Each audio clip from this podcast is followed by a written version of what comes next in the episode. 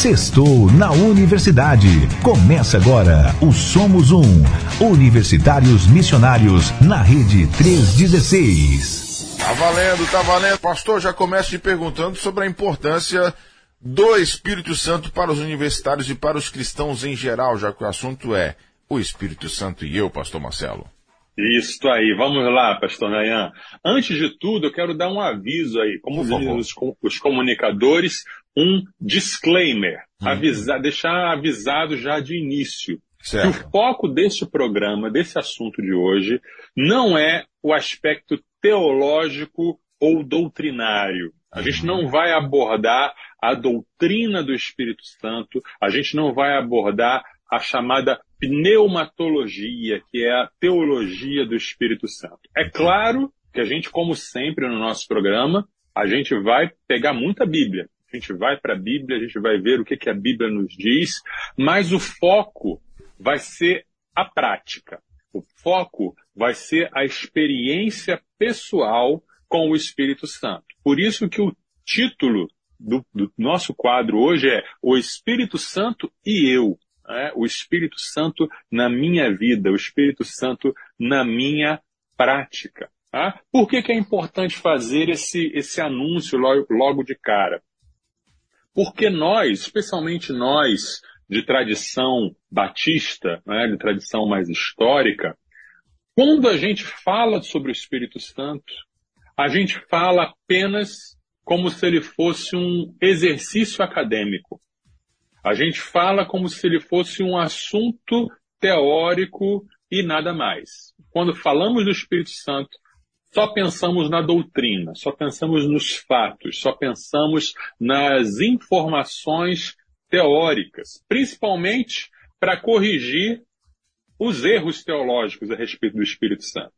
É, muitas vezes na nossa escola bíblica dominical, ou nas nossas pregações, ou na, até mesmo no nosso discipulado, quando o tema é o Espírito Santo, é mais ou menos assim. Bom, agora vamos ver quais são os erros que os outros grupos cometem a respeito do Espírito Santo e vamos corrigi-lo. Só que o Espírito Santo é muito mais do que isso. O Espírito Santo é muito mais do que um assunto teológico. O Espírito Santo é muito mais do que um tema de discussão ou um assunto polêmico. O nosso foco no nosso programa hoje é a pessoa do Espírito Santo e como ele se relaciona conosco no dia a dia, na nossa vida, tá? Porque assim, não sei se você vai concordar comigo, Nayan, não existe muita diferença entre conhecer fatos sobre Jesus e ter um encontro pessoal com Jesus? Não existe um, um, mundo de diferença entre essas duas coisas. Não tem muita gente que conhece fatos e verdades sobre Jesus, já leu os evangelhos, pode falar direitinho sobre muitos assuntos, mas não teve um encontro pessoal com Jesus. E é o encontro pessoal que muda a vida. É o encontro pessoal que salva. É o encontro pessoal que transforma a nossa existência. A mesma coisa o Espírito Santo. Corremos o risco muito grande de termos conhecimentos enciclopédicos sobre o Espírito Santo sem andar com ele, sem conhecê-lo, sem vivenciá-lo, sem experimentá-lo. E aí, agora eu falo mais especificamente do nosso contexto universitário. O Somos Um é um projeto da Junta de Missões Nacionais que visa capacitar o universitário cristão para ele fazer discípulos na universidade. E a gente sabe que a universidade é um ambiente bem específico, espiritualmente falando, é, intelectualmente falando, com muitos desafios. E a gente, toda sexta-feira, está falando aqui sobre vários desafios da vida cristã na universidade. Sobre como fazer discípulos, como liderar um pequeno grupo, como resistir às tentações, como vencer o medo, como dar um bom testemunho. Só que nada disso a gente consegue fazer sem a ação do Espírito Santo. Sem o Espírito Santo, tudo isso, todas as nossas ações, todos os nossos planejamentos e todas as nossas boas intenções caem por terra. Sem o. Sem o Espírito Santo, o universitário cristão não vai fazer nada de relevante na universidade. E fora da universidade também. Sem ele, não há nada a fazer. Sem o Espírito Santo, nós naufragamos na fé. Sem o Espírito Santo, nós caímos em tentação. Sem o Espírito Santo, nós somos consumidos por tristeza, por medo, por ira, por cobiça. Sem o Espírito Santo, não temos poder para testemunhar. Sem o Espírito Santo, não temos direção e não temos sabedoria. Sem o Espírito Santo, não temos autoridade na batalha espiritual. Sem o Espírito Santo, a gente simplesmente faz aquilo que o ser humano pode fazer e nada mais. Algum tempo atrás eu ouvi uma frase que me impactou bastante. Eu fiquei muito pensativo sobre ela. A frase dizia assim: se Deus de repente decidisse retirar o Espírito Santo da face da terra, não está falando aqui do arrebatamento da igreja, não. Se Deus decidisse retirar o Espírito Santo, sobe, deixa a terra, sai do planeta Terra, e o Espírito Santo se retirasse do planeta Terra da noite para o dia, a maioria das igrejas continuaria fazendo as suas atividades sem perceber nenhuma diferença. Essa é uma frase que me deixou preocupado. Eu pensei, rapaz, como é que está a minha vida? Né? A minha vida ela é impactada pela presença do Espírito Santo. A minha vida demonstra uma diferença porque eu tenho o Espírito Santo? Ou se o Espírito Santo fosse retirado por um milagre de Deus, eu perceberia e as pessoas ao meu redor perceberiam algumas, alguma diferença, né? Quando Paulo ele chega lá é, é, em Éfeso, em Atos capítulo 19, no versículo 2, ele faz uma pergunta. Ele chega para aquelas pessoas, aqueles supostos cristãos que estavam ali, e ele pergunta: Vocês receberam o Espírito Santo quando creram? Repare aí, quando creram. Ao que eles responderam, pelo contrário, nem mesmo ouvimos que existe o Espírito Santo. Então Paulo faz uma pergunta muito séria. Vocês receberam, deixa eu, vocês receberam o Espírito Santo quando creram? Que é o normal, esse é o certo. É assim que é para acontecer. Não, Espírito Santo, o que, que é isso? Hoje em dia, talvez a nossa pergunta, talvez a pergunta de Paulo fosse diferente. Talvez Paulo perguntasse: como está o seu relacionamento com o Espírito Santo? E alguns cristãos talvez respondessem: relacionamento com o Espírito Santo? Nem sabia que existia tal coisa. Então, é sobre isso que nós vamos falar no dia de hoje. O Espírito Santo e eu. Maravilha. Agora 3 horas e 21 minutos, né? Maravilha. A gente já ouviu isso no início, né? E, e, vou te falar, essa, essa, essa frase aí que você ouviu em relação às igrejas, né? Se o Espírito Santo fosse retirado da terra, realmente traz pra gente uma, uma reflexão e, e até uma é, buscada parte de Deus, né? Um reposicionamento o saber dele, se a gente tem feito a vontade dele, saber dele se realmente a gente tem caminhado de acordo à vontade dele e o direcionamento do Espírito Santo, ou se a coisa está no automático e a gente não está percebendo ainda, né? Isso é muito interessante. A gente já começar a refletir nessa tarde. Bom, sexta-feira, dia 28, é um tema muito interessante, interessante demais. Eu quero convidar você que está chegando aí para deixar sua pergunta, seu comentário, para participar com a gente. Pastor Francisco já chegou por aqui, ó, Pastor Marcelo, já está deixando aqui, né, as boas-vindas dele. Deixa eu ver aqui, peraí que sumiu a mensagem do Pastor Francisco. Deixa eu reconectar aqui. Aqui, ó. Pastor Francisco Rosa, lá de São João de Meriti. Boa tarde, está de vivo. Um abraço, Pastor Marcelo Santos, Pastor Nayan Queiroz. Aqui está uma lua. Estamos aqui estão lá fazendo pinturas, né? E acompanhando a gente no calorão de São João de Meriti. Um abraço, meu querido. Isso. Pastor Francisco vai ficar com aquele famoso bronzeado de pedreiro. É. Só vai bronzear os braços e o, pescoço para cima. É isso aí. Bom trabalho aí, meu querido Pastor Francisco. 3 horas e 22 minutos aqui na nossa rede 316. 3 e 22. Bom, respondido, é, respondida a nossa primeira pergunta, eu quero saber agora, pastor Marcelo, por que dedicamos tão pouco tempo para refletir sobre o Espírito Santo, pastor? Uhum. Existem algumas razões para isso. Uhum. Uma das razões se deve ao próprio Espírito Santo. E, é, e, e isso é, é curioso, é interessante. Por quê? Foi o Espírito Santo que inspirou a Bíblia.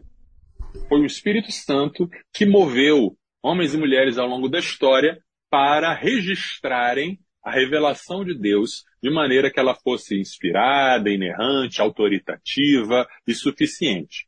E o Espírito Santo, ao inspirar esses homens que escreveram a Bíblia, ele tinha uma paixão, e ele tem uma paixão, que é Jesus. Né? O Espírito aponta para o Filho o tempo todo. O Espírito está o tempo todo lançando os holofotes sobre o Filho. Por isso que de Gênesis a Apocalipse, se você procurar bem, se você investigar bem, você vai encontrar referências, apontamentos, você vai encontrar uma linha que aponta diretamente para Jesus. Isso vai também depois dos evangelhos, todas as cartas e o livro de Atos e o livro de Apocalipse, todos falando e glorificando a Jesus. Então, em parte, a gente não é, encontra, ou a gente encontra relativamente menos referências ao Espírito Santo na Bíblia do que a Jesus ou ao Pai, porque era o Espírito Santo que estava ocupado e preocupado em lançar a luz sobre Jesus, em apontar a luz para Jesus, como aquele pai ou aquela mãe que toda vez que encontra alguém fala do filho. Ah, você viu meu filho? Ele fez doutorado em Harvard. Ah, você viu meu filho? Ele passou no concurso público. Aquele pai, aquela mãe coruja, né? Que o assunto é o filho. Assim, o Espírito Santo, o assunto é Jesus. Agora, o Espírito Santo também fala sobre si mesmo, porque o Espírito Santo sabia que a gente precisava conhecê-lo, que a gente precisava saber quem ele era. Então, o Espírito Santo, na Bíblia, inspirou os autores da Bíblia a também falarem sobre o Espírito Santo. E nós vamos ver no programa de hoje que a Bíblia fala bastante a respeito do Espírito Santo. Então, não é apenas essa questão que leva a haver um, um desequilíbrio entre o que a gente fala sobre Pai, sobre Jesus e o que a gente fala sobre o Espírito Santo. A segunda razão que nos leva a isso é uma questão histórica. Tem uma questão histórica aí, que é a reação ao movimento pentecostal e ao movimento de renovação espiritual. São dois movimentos históricos que aconteceram na história da igreja cristã. O movimento pentecostal começa no início do século XX, né, 1900 e alguma coisa. Um movimento, em, um movimento de, de avivamento, né, que começou ali na rua Azusa, em Los Angeles, e chegou ao Brasil em, é, por Belém do Pará, e se espalhou pelo mundo todo, né, esse movimento de, é, é, de uma busca pelo Espírito Santo. E esses irmãos, é, chamados pentecostais, a gente sabe o seguinte, né? A gente já falou isso sobre a história dos avivamentos. Lembra do nosso programa sobre os avivamentos? E a gente falou que em todo avivamento a gente tem ações divinas, Deus agindo, e a gente tem também reações humanas. E essas reações humanas no meio daquilo que Deus está agindo podem ser boas ou podem não ser. Então, no meio de um movimento de avivamento, Muitas vezes acontecem coisas divinas e coisas boas, acontecem fenômenos humanos, acontecem fenômenos sobrenaturais do mal, e acontecem fraudes. Tudo aí, às vezes, fica meio misturado. Bom, isso vale para todo o avivamento, para toda a história do avivamento. Sempre vai ter isso. E tem aqueles que vão dizer assim, vão negar todo o avivamento porque tem coisas esquisitas no meio ali. Não, se tem alguma coisa esquisita, não é de Deus. Não é bem assim. Né? Deus age também no meio de coisas esquisitas e Deus, às vezes, é, age e a coisa esquisita vem depois. Por que, que eu fiz esse parêntese todo? Dentro do movimento pentecostal surgiu uma teologia pentecostal. E a teologia pentecostal, se você for resumir direitinho, ela tem duas, é, é, duas bases. Tá? Se você não acredita nessas duas bases, você não é pentecostal. Se você acredita, você é pentecostal. E tem muita confusão a respeito disso. O que faz alguém ser pentecostal é acreditar que o batismo no Espírito Santo é uma segunda bênção, ou seja, você primeiro recebe a Jesus, você primeiro é salvo por Jesus, você crê em Jesus e você está salvo. E aí você tem que buscar uma segunda bênção, que é o batismo no Espírito Santo. Essa, essa, segunda experiência é independente da conversão e deve ser buscada. Essa é a primeira característica da teologia pentecostal. Você busca o batismo no Espírito Santo como uma segunda bênção diferente da salvação. E a segunda característica, a segunda verdade básica do pentecostalismo é que o batismo no Espírito Santo tem como evidência o dom de falar em línguas. Então, você primeiro se converte, não fala em línguas. E você busca o batismo do Espírito Santo. E quando você é batizado no Espírito Santo, você fala em línguas. Pronto. Nós batistas entendemos que essas duas proposições não têm base bíblica. Né? Não estou aqui desrespeitando os nossos irmãos pentecostais, eles são irmãos, né? mas entendemos que essas duas verdades a Bíblia ensina diferente. Entendemos que a pessoa é batizada no Espírito Santo no momento em que entrega sua vida a Jesus, e entendemos que o dom de línguas é um dos dons que Deus, que o Espírito Santo capacita as pessoas. Pronto, isso aí é um pouquinho de aula de história. Aí o que aconteceu? Surgiu o movimento pentecostal com essas duas, com essas duas propostas teológicas. Na década de 1960 surgiu um movimento chamado é, um movimento de renovação espiritual, em que igrejas batistas, metodistas, presbiterianas, igrejas tradicionais, é, começaram a ter uma busca pelos dons do Espírito, uma busca por um maior, é, é, um, uma maior profundidade, um avivamento espiritual, e alguns desses irmãos tinham também as doutrinas pentecostais do batismo do Espírito Santo como segunda bênção e do falar em línguas como evidência do batismo do Espírito Santo. Bom, o que aconteceu? Houve um racha nessas denominações históricas na década de 60. Igrejas se dividiram, né, igrejas se partiram, famílias se dividiram por causa dessas questões doutrinárias e por causa das questões de liturgia, de ordem do culto. Houve mágoas, houve divisões, houve carnalidade. De ambas as partes. Daqueles que queriam a renovação espiritual e daqueles que achavam que essa renovação era um erro de doutrina. E aí, essa, essa divisão gerou uma mágoa muito grande em muitas pessoas e gerou um trauma, não é mágoa a palavra, trauma. E aí muita gente ficou com medo de falar sobre o Espírito Santo, com medo de buscar experiências com o Espírito Santo, com medo de se repetirem erros doutrinários e erros de divisão e erros de brigas que aconteceram no passado. Então, para evitar problemas, ficou-se uma, uma conspiração de silêncio. Vamos falar o mínimo possível sobre esse assunto. Vamos falar sobre isso na classe do, dos novos convertidos, porque tem que falar. Vamos falar em alguma classe de doutrina para combater heresias, mas vamos evitar de falar nisso.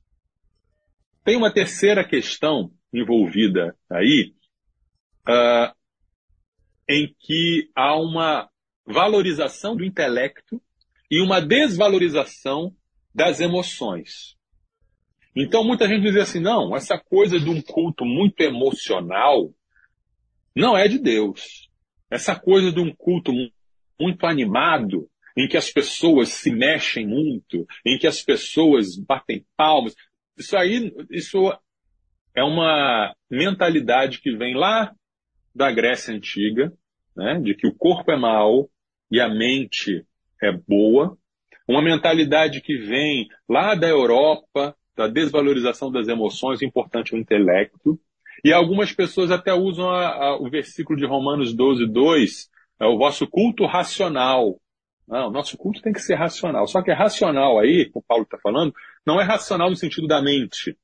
É racional no sentido de puro, é, sem adulteração. Racional no sentido de legítimo. Esse é, esse é o sentido da, do original da palavra. E aí, além disso, né, o que, é que, acontece, o que aconteceu então? Um medo de repetir traumas do passado, uma desvalorização do, emo, do aspecto emocional da vida e também um medo de perder o controle. Ah, não. Se, se, começarmos a falar do Espírito Santo, se as pessoas começarem a buscar Espírito Santo, a gente não sabe o que pode acontecer. E é verdade. A gente não sabe. Porque é o Espírito Santo que vai conduzir, é o Espírito Santo que vai fazer. Mas a gente às vezes fica com medo de perder o controle humano e não deixa o Espírito Santo agir como ele quer.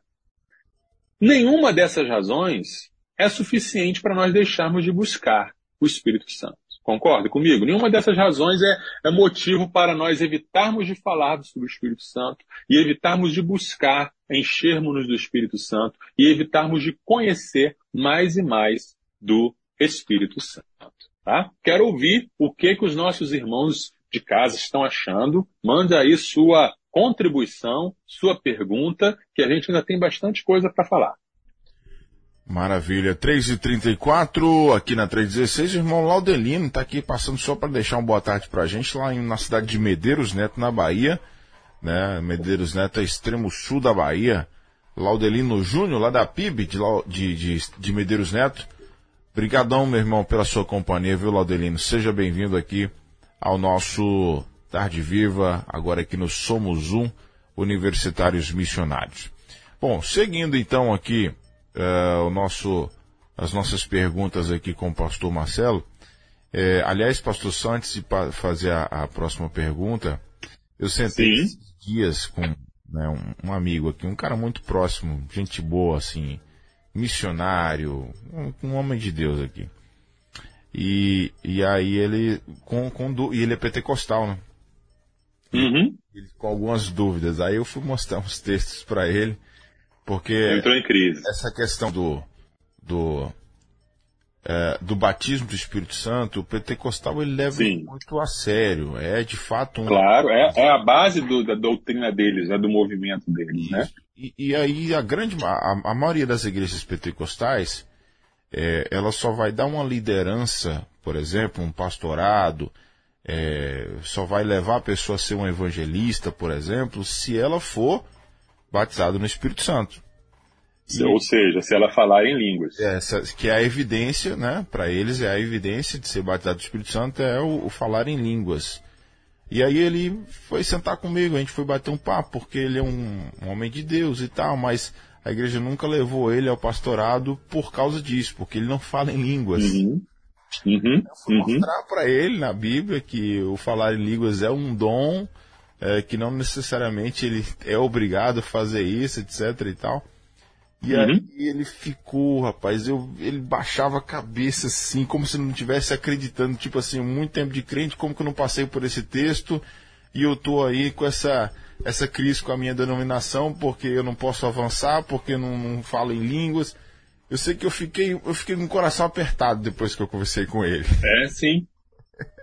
É sim, é, é, é uma perda no coração mesmo. Mas a nossa missão é, é essa, é mostrar a verdade, né? Mostrar o que, que a palavra de Deus diz. E aí o próprio Espírito Santo vai com certeza conduzir esse irmão e vai fazer com que essas verdades todas tomem forma e tomem uma, uma, uma direção na, na, na, vida dele, né? Vamos orar por ele, vamos eu orar nessa... Eu falei, meu irmão, você já é batizado.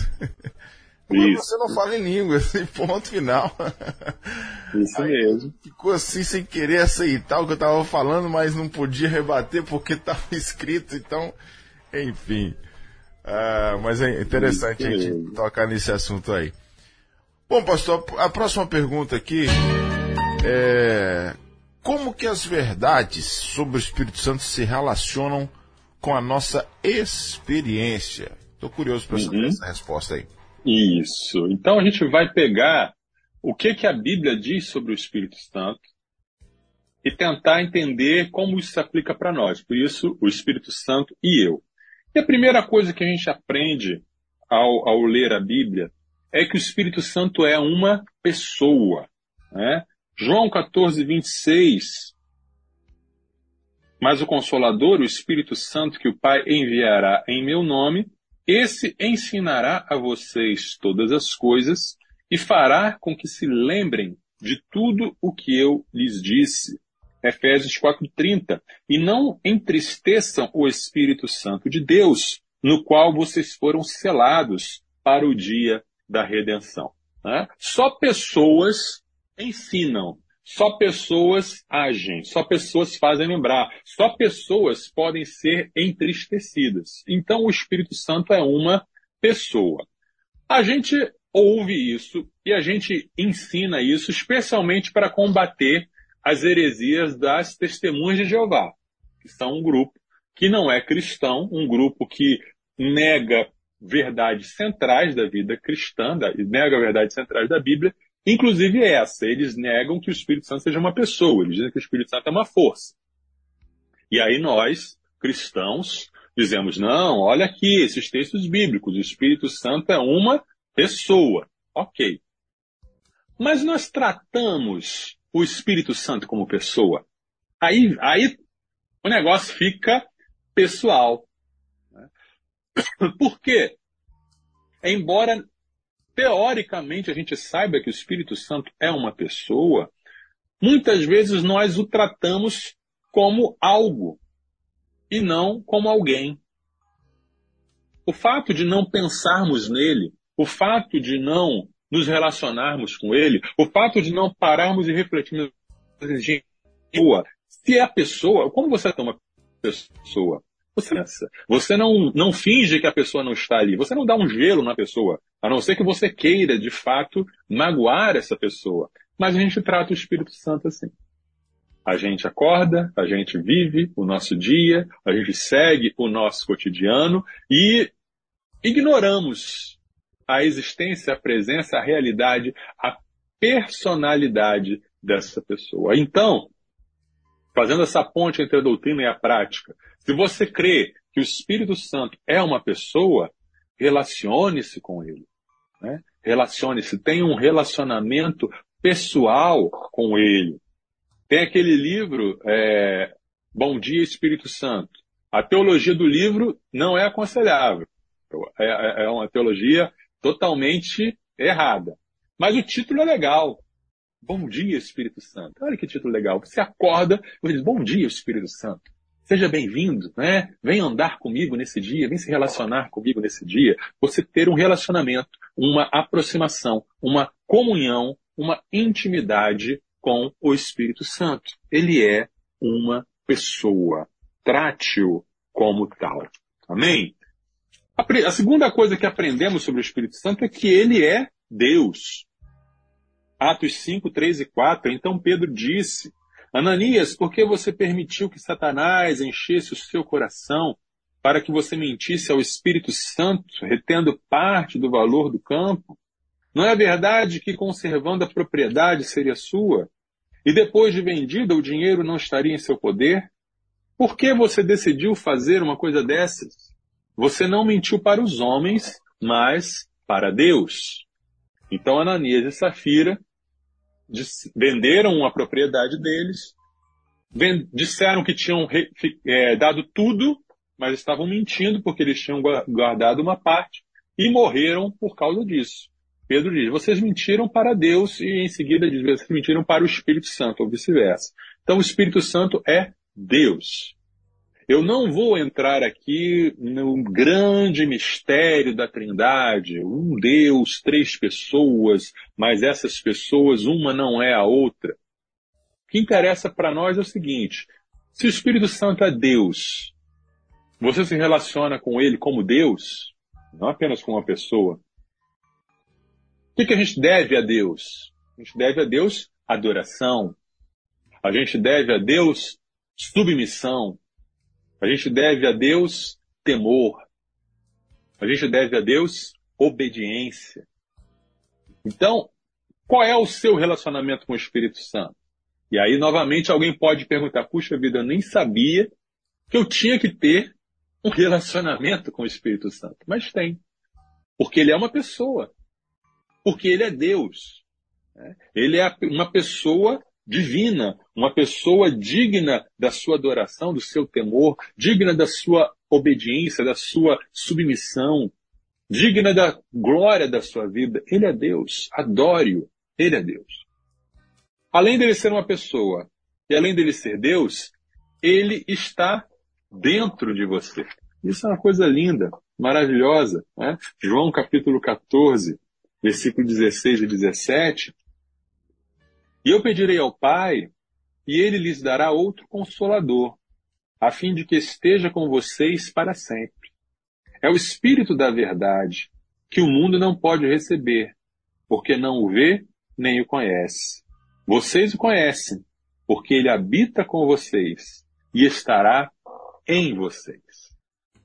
Pastor Nayan, às vezes a gente fica assim falando, ah, como eu queria ter vivido na época de Jesus. Como eu queria ter sido um dos apóstolos, poder ver Jesus, poder ouvir a voz de Jesus, poder tocar Jesus, comer com Ele. E a gente esquece que nós temos um privilégio muito maior do que eles. Porque Jesus falou assim: olha, eu vou ao Pai, e é bom que eu vá, porque se eu não for, eu não vou poder mandar o Consolador para você. E ele diz assim: esse Espírito da verdade, o Consolador, o mundo não pode ver, o mundo não pode conhecer, mas vocês já o conhecem, porque ele está com vocês e estará em vocês. Ou seja, naquele momento, eles conheciam o Espírito Santo porque eles viam o Espírito Santo em Jesus. Então o Espírito Santo estava com eles. Mas depois que Jesus foi elevado aos céus, depois do dia do Pentecostes, há uma coisa muito melhor do que estar com Deus. Deus está em nós. Ou seja, o Espírito Santo passou a habitar dentro do coração de todo aquele que crê. Então, a gente precisa ter essa consciência. Nossa, Deus está em mim. Eu tenho o Espírito Santo em mim.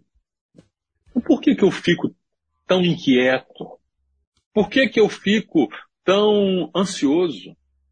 Por que, que eu fico tão rabugento, reclamando das coisas? Se eu tenho Deus morando dentro de mim, uma pessoa divina dentro do meu coração, que é a fonte de toda alegria, de toda paz, de todo contentamento, de todo poder. O Espírito Santo está em mim. A gente precisa viver essa realidade e tomar posse mesmo dessa realidade e acreditar nisso, temos um privilégio maior do que o dos apóstolos. Os apóstolos tinham um espírito com eles. Emanuel, Deus conosco. Nós temos o Espírito Santo em nós, Deus dentro de nós, tá? O que mais que a Bíblia nos ensina? O que mais que o Espírito Santo nos ensina sobre o próprio Espírito? Nós lemos no Salmo 104 e em Ezequiel 37 que o Espírito Santo é quem gera vida. É, lá no Gênesis, capítulo 1, versículo 2, nós vemos que o Espírito Santo pairava sobre a face das águas. E ele tem um papel muito importante na criação. É ele quem gera vida. Salmo 104, versículos 25 e de 27 a 30. É, Eis o mar vasto, imenso, no qual se movem seres sem conta, animais pequenos e grandes. Todos esperam de ti que lhes dês de comer a seu tempo. Se lhes dás, eles, elas, eles o recolhem. Se abres as mãos, eles se fartam de bens. Se escondes o rosto, eles se perturbam. Se lhes cortas a respiração, morrem e voltam ao pó envias o teu espírito, eles são criados, e assim renovas a face da terra. Que lindo esse salmo.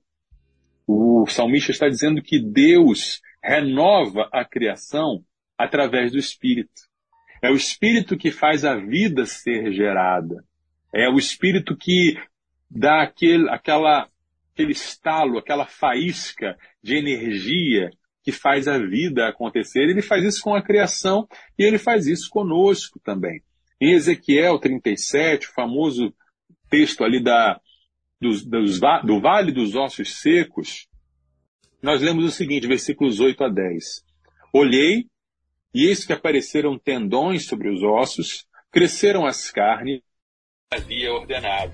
O Espírito entrou neles. Eles viveram e se puseram em pé, formavam um exército, um enorme exército.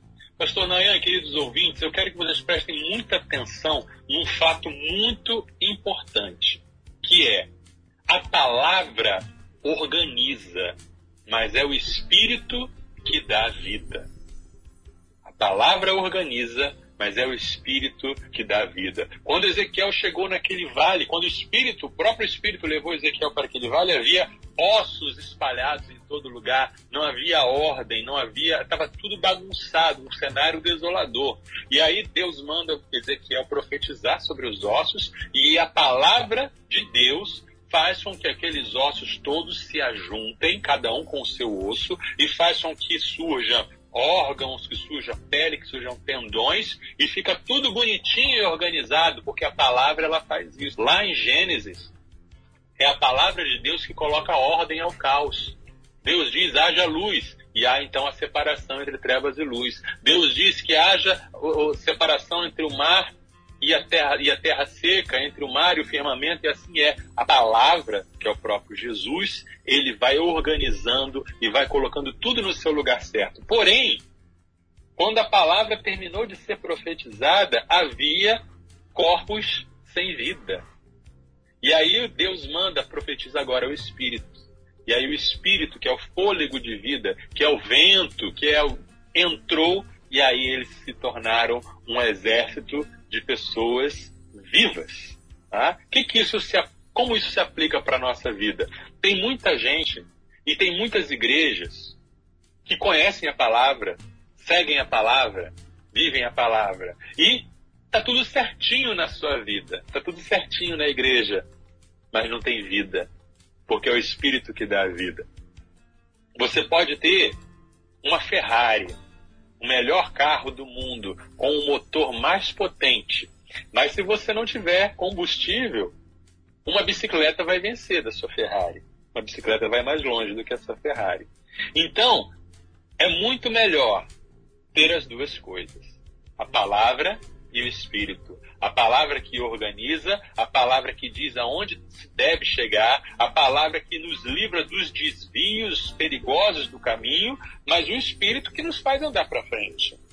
Sem o espírito, a gente não se move. Então é melhor corrigir a direção de, de algo que está se movendo do que estar seguro, protegido, sem sair do lugar. Você está entendendo? É? é o Espírito Santo que cria, o impulso, é o Espírito Santo que dá a vida, é o Espírito Santo que gera a real vida. Além de o gerador de vida, a Bíblia nos diz que é o Espírito Santo que nos dá poder. Lá em Juízes, capítulo 15, versículo 14, nós lemos a história de Sansão. E a força de Sansão não vinha do cabelo. A força de Sansão vinha do Espírito Santo. Quando Sansão chegou a Lei, os filisteus foram gritando ao encontro dele. Mas o Espírito do Senhor de tal maneira se apossou de Sansão que as cordas que ele tinha nos braços se tornaram como fios de linho queimados e as amarras que ele tinha nas mãos se soltaram. Achou uma queixada de jumento ainda fresca, pegou-a na mão e com ela matou mil homens. Também em Atos 1,8, texto famoso, recebereis poder quando o Espírito Santo vier sobre vocês e sereis as minhas testemunhas. É o Espírito que nos dá poder, é o Espírito que nos capacita, é o que nos dá a força, o entusiasmo e a capacidade de fazermos as coisas do reino de Deus e fazermos também a vida cristã, a nossa vida funcionar. Né? Em Atos capítulo 2, nós vamos ver agora as diversas imagens que são usadas para simbolizar o Espírito Santo. Né? A primeira delas é o vento. Atos 2,2. De repente veio do céu um som, como de um vento impetuoso, e encheu toda a casa onde estavam sentados. O Espírito é vento. A palavra, tanto no hebraico quanto no grego, que é usada para falar Espírito, é a mesma para dizer vento, fôlego, inspiração. Ou seja, o Espírito Santo, ele é ele que direciona. Nós somos a vela, o barco a vela, e a direção é dada por ele. Como Jesus diz em João 3, o vento você não sabe de onde vem, nem para onde vai. Então você é conduzido, não é você que dirige, mas é o vento imprevisível que direciona e que aponta e que leva você no seu caminho. O Espírito Santo também é fogo. Atos 2, 3, e apareceram distribuídas entre eles línguas como de fogo, as quais pousaram sobre cada um deles. O que é o fogo? Fogo é aquilo que dá vida. Fogo, o fogo afasta a escuridão. O fogo transforma, ele transforma a comida crua num alimento diferente, o, transforma o mineral que está com as escórias em um mineral puro. E o fogo consome, Nayan. Mas o fogo só consome aquilo que não é de Deus. Outra verdade que a gente precisa entender muito bem. Quando a gente fala que Deus é um fogo consumidor e que terrível coisa é cair nas mãos do Deus vivo, é sim. Se você não tem aliança com esse Deus, o fogo vai te queimar. É por isso que o fogo do inferno é tão terrível, porque não é o fogo de Satanás, é o fogo de Deus. Mas o fogo consome só aquilo que não é de Deus. Se você é de Deus, você não precisa ter medo do fogo. Amém? Estou querendo ouvir um amém, um aleluia aí seu dos nossos ouvintes. Amém, amém. Amém. Quem é de Deus não tem medo do fogo, porque o fogo só queima aquilo que não é de Deus. Agora, o Espírito Santo também é água. Em, João capítulo 7, nós lemos também um texto muito conhecido, é, Jesus falando. No último dia, o grande dia da festa, Jesus se levantou e disse em voz alta: Se alguém tem sede, venha a mim e beba. Quem crer em mim, como diz a Escritura, do seu interior fluirão rios de água viva. Isso ele disse a respeito do Espírito, que os que nele crescem haviam de receber, pois o Espírito, até aquele momento, não tinha sido dado, porque Jesus ainda não havia sido glorificado. Olha que coisa fantástica que Jesus está dizendo aqui. Nós já tínhamos visto Jesus falar no capítulo 4 para a mulher samaritana que ele, Jesus, tinha uma água viva que ele poderia dar.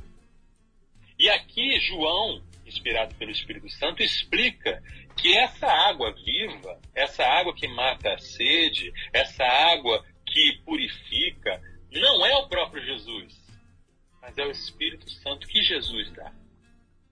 Então, o Espírito Santo é a água que mata a nossa sede, é a água que nos lava, é a água que nos purifica, é a água que nós precisamos. Então, tudo isso é para dizer que o Espírito Santo não é um assunto teórico, é uma pessoa que devemos conhecer, com a qual devemos nos relacionar, amar, obedecer, buscar. Benção pura. Agora 4 horas e 7 minutos. Ótimas definições aí é, do Espírito Santo para nós nessa tarde. É, você estava falando aqui, né, que eu, eu tava sentindo falta aí. É, é, é, muito bom ouvir isso e a gente sente vontade de dizer amém, glória a Deus, aleluia. Amém. É, é, é realmente essa a sensação que a gente que a gente precisa ter, né, quando, quando nós falamos de forma específica aí do Espírito Santo. Ah, antes da próxima pergunta, pastorzão, deixa eu só mandar um abraço aqui pro Daniel, que chegou aqui, é, acompanhando a gente. Obrigado, Daniel, pela companhia. E temos também a irmã Valdeia. É, Valdeia, ela não falou, mas ela digitou aqui, pastor. Amém, aleluia, glória a Deus. Tá vendo aí? Ó, isso aí, amém. Espírito testificando, muito bem. Ô, Valdeia, é sempre alegria te receber, tá bom? Deus te abençoe, seja sempre bem-vindo aqui com a gente lá é, da Igreja Batista do Sarapuí, no Rio de Janeiro. Bom, é, a outra pergunta que nós temos aqui, pastor, é o que fazer para ser cheio do Espírito Santo, Pastor Marcelo? Muito bem. A primeira coisa a fazer é acabar com essa dicotomia, com esse falso dilema entre ter o Espírito e buscar o Espírito. Vou explicar. Os pentecostais, eles erram quando eles falam que a gente tem que buscar o Espírito Santo porque a gente não tem o Espírito Santo. Então eles erram. Ah, você não tem ainda, então você tem que buscar. Está errado. Mas nós tradicionais erramos quando dizemos que nós não precisamos buscar, porque nós já temos. Não, já, eu, eu já tenho o Espírito Santo, por que, que eu vou buscar? Por que, que eu vou buscar uma coisa que eu já tenho? Bom, os dois estão errados. Os dois estão errados, tanto os pentecostais quanto os tradicionais. Porque a Bíblia nos ordena a buscar o que nós já temos. Em Efésios capítulo 5, versículo 18, nós lemos: é, Não vos embriagueis com vinho, mas enchei-vos do Espírito. É uma ordem, a palavra grega está no imperativo da voz passivo, passiva, ou seja, você deve se encher do Espírito Santo. E você deve continuamente se encher do Espírito Santo. E você deve continuamente deixar que o Espírito Santo te encha. Ou seja, a gente precisa entender que, ok, eu já recebi o Espírito Santo no momento da minha conversão. Mas eu preciso mais do Espírito Santo. Eu preciso buscar mais, eu preciso me encher mais. Tá? O quanto o Espírito vai te preencher dependem de você. Sim, existem gradações de enchimento do Espírito Santo. Sim, você recebeu o Espírito Santo e o outro irmão recebeu o Espírito Santo. Mas um é mais cheio do que o outro. E aí cabe a cada um de nós se encher mais se encher a cada dia. O que é encher-se do Espírito Santo? É deixar-se controlar. É ter mais espaço na sua vida para o Espírito e menos para o eu. Quando a gente estuda física e química, a gente aprende sobre os gases. E a gente entende que um gás, ele vai encher todo o ambiente que você permitir que ele encha. Se você coloca um gás dentro de uma garrafinha pequena, ele vai encher só aquela garrafinha pequena. Se você abre a garrafinha pequena dentro de um quarto pequeno, ele vai encher todo aquele quarto pequeno. E se você abre o quarto, ele vai se espalhar e vai encher todo o espaço que ele tiver para encher. Então, o quanto você vai ser cheio do Espírito, que é vento, quanto você vai ser cheio do Espírito vai depender de quanto espaço você dá para ele. É isso que é ser cheio do Espírito. Então, isso gera uma diferença entre você ser controlado pelo espírito e ser controlado por você mesmo. Quando você está controlado por você mesmo, por melhores que sejam as suas intenções, por melhores que sejam a sua, a sua vontade, você pode estar fazendo algo maravilhoso. A Bíblia chama isso de andar na carne, porque a gente está controlando é o eu. Mas quando você abre o espaço e deixa o Espírito te encher, então vai ser controlado pelo Espírito. E é isso que significa ser cheio do Espírito. Em Lucas 11, de 9 a 13, nós lemos o seguinte. Lucas capítulo 11, versículo 9 a 13. Por isso digo a vocês: peçam e lhes será dado. Busquem e acharão. Batam e a porta será aberta para vocês. Pois todo o que pede recebe o que busca encontra, e a quem bate a porta será aberta. Quem de vocês, sendo pai, daria uma cobra ao filho que lhe pede um peixe?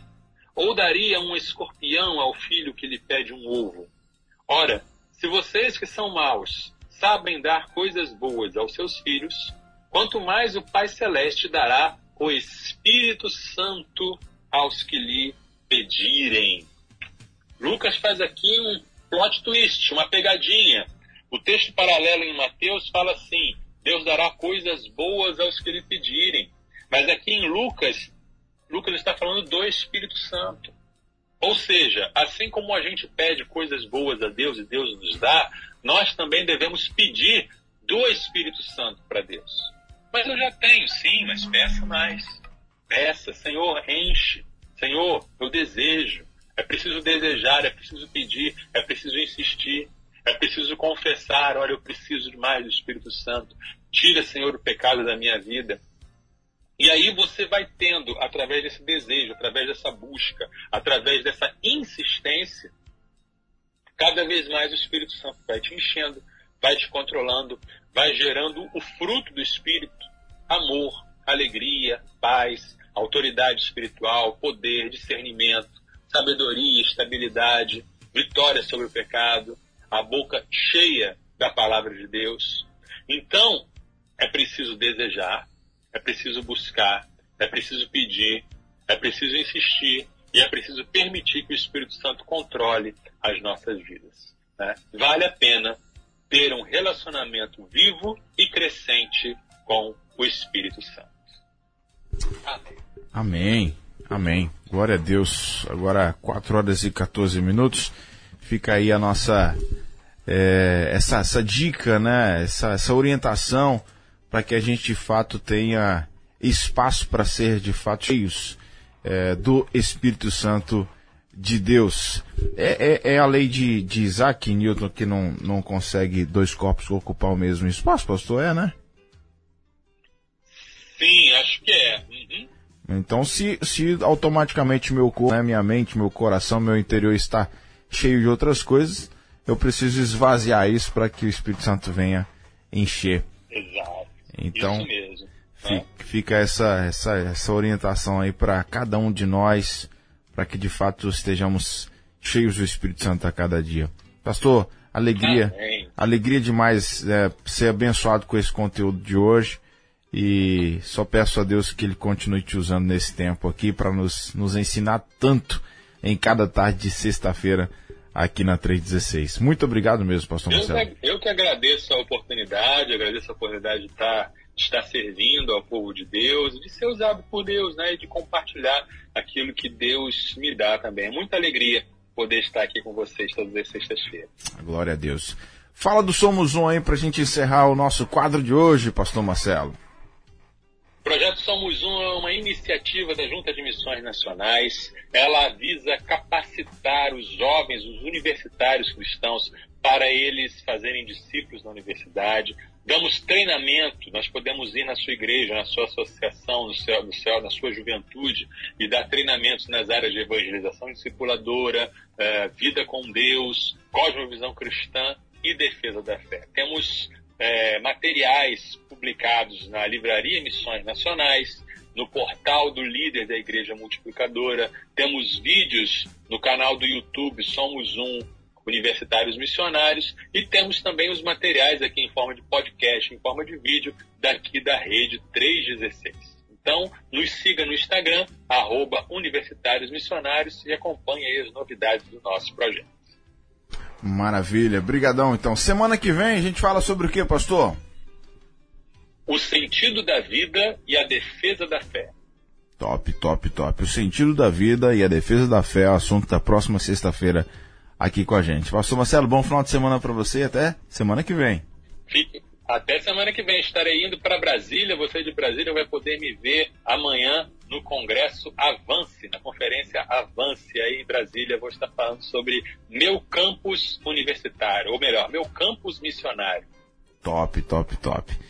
Abraço, queridão. Até semana que vem. Fiquem com Deus. Valeu. Até. Tchau, tchau. Sextou na Universidade. Universitários Missionários na Rede 316.